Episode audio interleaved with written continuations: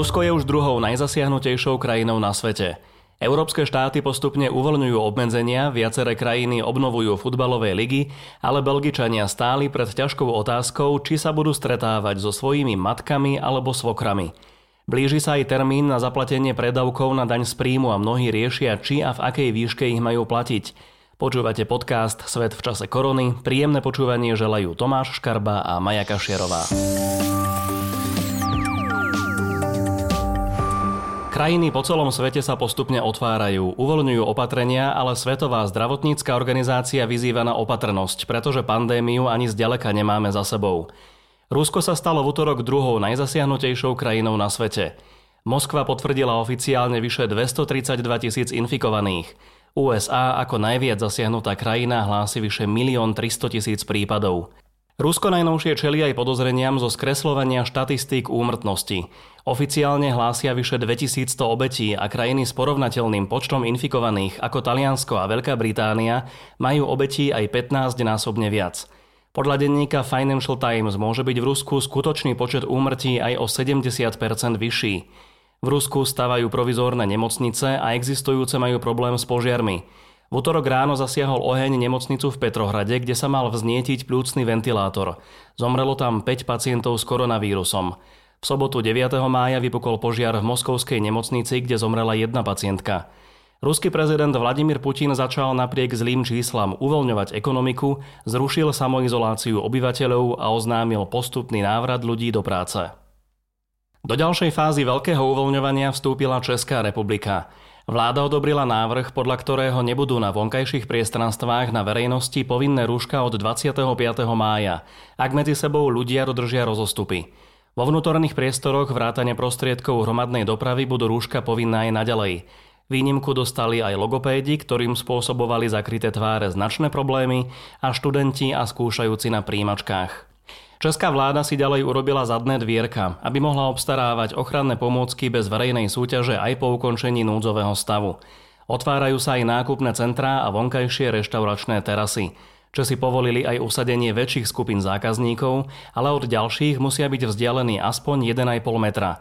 Ako to vyzeralo, opísala Radka Ondráčková z prevádzok na Pražskom Florenci. Dodržujeme přesně ty rozestupy, jak mají být a musím říct a všechny pochválit, že co jsem tam dnes v čase oběda viděla, bylo, že lidé přicházejí v rouškách, používají dezinfekci, která tam je. Opravdu drží s odstupem i od těch pultíků, než je ta porce připravená, ale to jídlo už si tam chtějí sníst. Viděla jsem, že s ním právě zůstávají třeba ve společnosti dvou, tří dalších lidí. Prvých návštevníkov môžu v Čechách opäť privítať privítať aj kina a divadlá. Do hľadiska však pustia maximálne 100 divákov. Obsadený bude každý druhý rad, aj diváci budú sedieť maximálne dvaja vedľa seba a od ďalších ich bude oddelovať aspoň jedno voľné sedadlo. V Nemecku štartuje v sobotu síce bez divákov, ale štartuje Bundesliga. Reštart súťaže neohrozia ani tri potvrdené prípady u hráčov druholigového Dynamo Drážďany. Celý tým poslali do dvojtýždňovej karantény s tým, že všetci budú otestovaní. Dvaja hráči Kolína, ktorých ešte začiatkom mája testovali pozitívne, už mali ďalšie testy negatívne, ale niekoľko dní ešte musia zostať v karanténe. Pre všetkých hráčov platia prísne podmienky. Nesmú sa stretávať so susedmi ani cestovať hromadnou dopravou. Na štadióny aj do okolia vpustia maximálne asi 300 ľudí a všetkým odmerajú teplotu. Náhradníci medzi sebou musia nechať jedno voľné miesto a okrem hráčov a rozhodcov musia mať všetci prítomní rúška. Tréner si ho môže dať dole iba ak dáva hráčom pokyny a zároveň dodržiava dvojmetrový odstup. Bližšie k reštartu súťaží sú aj Španieli. La Liga by podľa prezidenta súťaže mohla pokračovať od 12. júna. Prekážkou nie je ani 5 najnovších pozitívnych testov, ktoré potvrdili u hráčov z dvoch najvyšších súťaží. Dánsko oznámilo, že najvyššiu súťaž obnoví 28. mája. Slovensko má oznámiť termín reštartu najvyššej súťaže Európskej futbalovej únii do 25. mája. Liga sa podľa všetkého nezačne skôr ako 6. júna. Reštaurácie sa už otvárajú aj v Nemecku, zákazníci si však musia pred návštevou urobiť rezerváciu. Nemecký minister vnútra ale čelí tlaku, aby už otvoril hranice a vrátil sa k normálnemu fungovaniu Schengenu. Súčasné opatrenie, podľa ktorého Nemecko opäť zaviedlo kontroly na hraniciach, platí už iba do 15. mája. V Nemecku však opäť rastie počet infikovaných a v posledných dňoch zaznamenali trojnásobok nových prípadov oproti minulému týždňu. Najviac zasiahnuté krajiny zmierňujú obmedzenia iba opatrne. Španielsko dovolí asi polovici obyvateľov navštíviť svojich príbuzných. Otvorili sa aj reštauračné terasy a v obmedzenom režime budú fungovať aj kostoly. Francúzi môžu opäť príjmať návštevy a na verejnosti sa už môžu pohybovať bez špeciálneho povolenia. Belgicko experimentuje pri uvoľňovaní opatrení s tzv. koronavírusovými bublinami. Každá domácnosť si môže pozvať na návštevu maximálne 4 ľudí z inej domácnosti a táto skupina sa bude môcť aj naďalej navštevovať. S nikým iným by však naďalej nemali prichádzať do kontaktu. Úrady považujú takéto skupiny za priateľné, pretože v rámci nich dokážu vysledovať prípadné kontakty infikovaných. Obyvatelia sú však naďalej vyzývaní, aby sa neobjímali a aby si nevymieniali typický pozdrav troch boskov. Ak je to možné, majú sa stretávať v záhradách alebo na terasách. Podľa denníka Guardian, ktorý priniesol konkrétne príbehy Belgičanov, stoja pred veľkou dilemou početné rodiny a najmä rozvedení rodičia, ktorí chcú vidieť svoje deti z predchádzajúceho manželstva. Asi si ale vieme predstaviť, že stretávanie sa výlučne s bývalými a súčasnými partnermi môže byť problém. Belgická premiérka tento systém oznámila po kritike, že uprednostňuje záchranu ekonomiky pred ľudskými potrebami. Ako gesto, že vláda myslí na svojich obyvateľov, spustili systém bublín na deň matiek. To ale prinieslo ďalšie dilemy. Čitatelia pre Guardian opisujú, že nevedeli, či uprednostniť pozvanie svojej matky alebo svokry. O podobnom systéme rokovala už aj britská vláda, tá však zachádza s kombinátorikou ešte ďalej.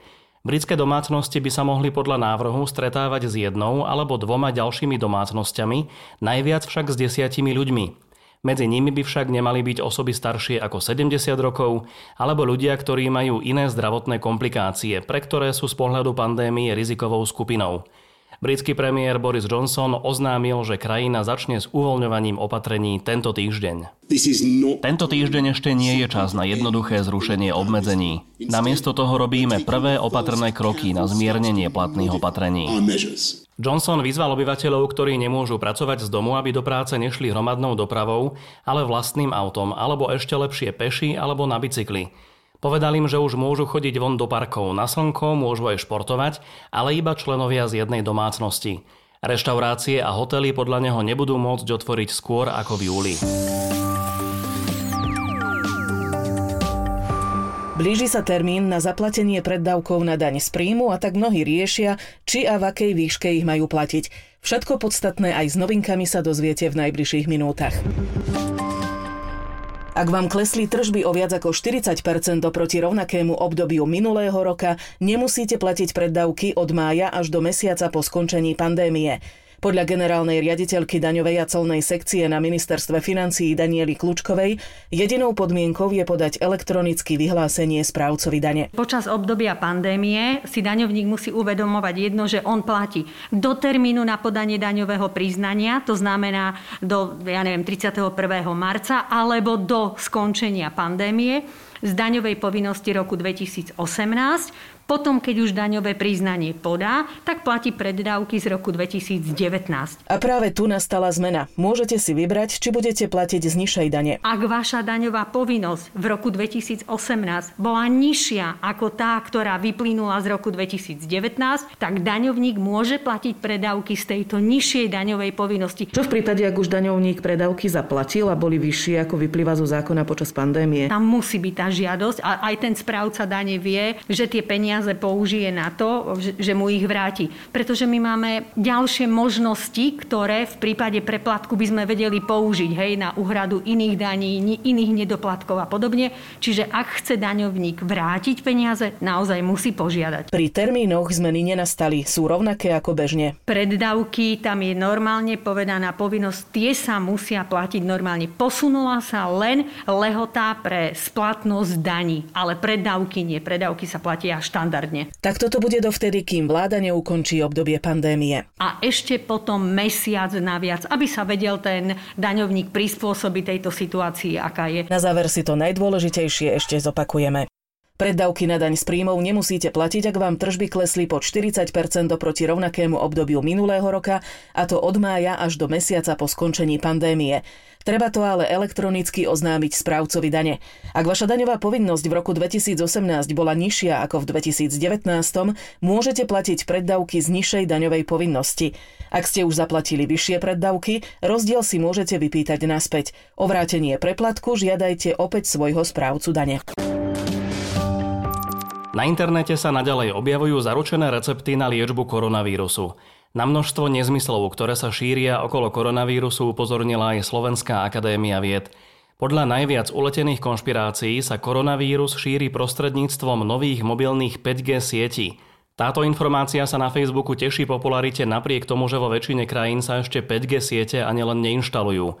Ďalšie hoaxy a overené recepty, ktoré určite nezaberajú, priblížila doktorantka Slovenskej akadémie vied Kristýna Blažeková. Vlastne jedna z najrozšírenejších podvodných správ, ktoré sa šírili, ktorá teda tvrdí, že ak budete piť vodu s octom alebo teda s citrónom a so solou, tak koronavírus plachnete do žalúdka. Toto bola správa, ktorá sa masívne šírila trvalo dlhšie, kým bola stiahnutá zo sociálnych sietí, ale napriek tomu už existuje niekoľko desiatok jej kopí, ktoré si ďalej vlastne na internete žijú vlastným životom. Čo je horšie, tieto výmysly o citrónovej alebo octovej vode šírili medzi obyvateľmi aj niektorí slovenskí starostovia.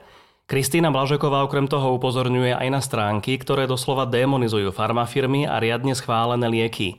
Zároveň nám ale ponúkajú svoje vlastné, v úvodzovkách osvedčené produkty. Treba si na to dať pozor a nenaletieť. Počúvali ste podcast Svet v čase korony. Pekný deň želajú Tomáš Škarba a Maja Kašiarová.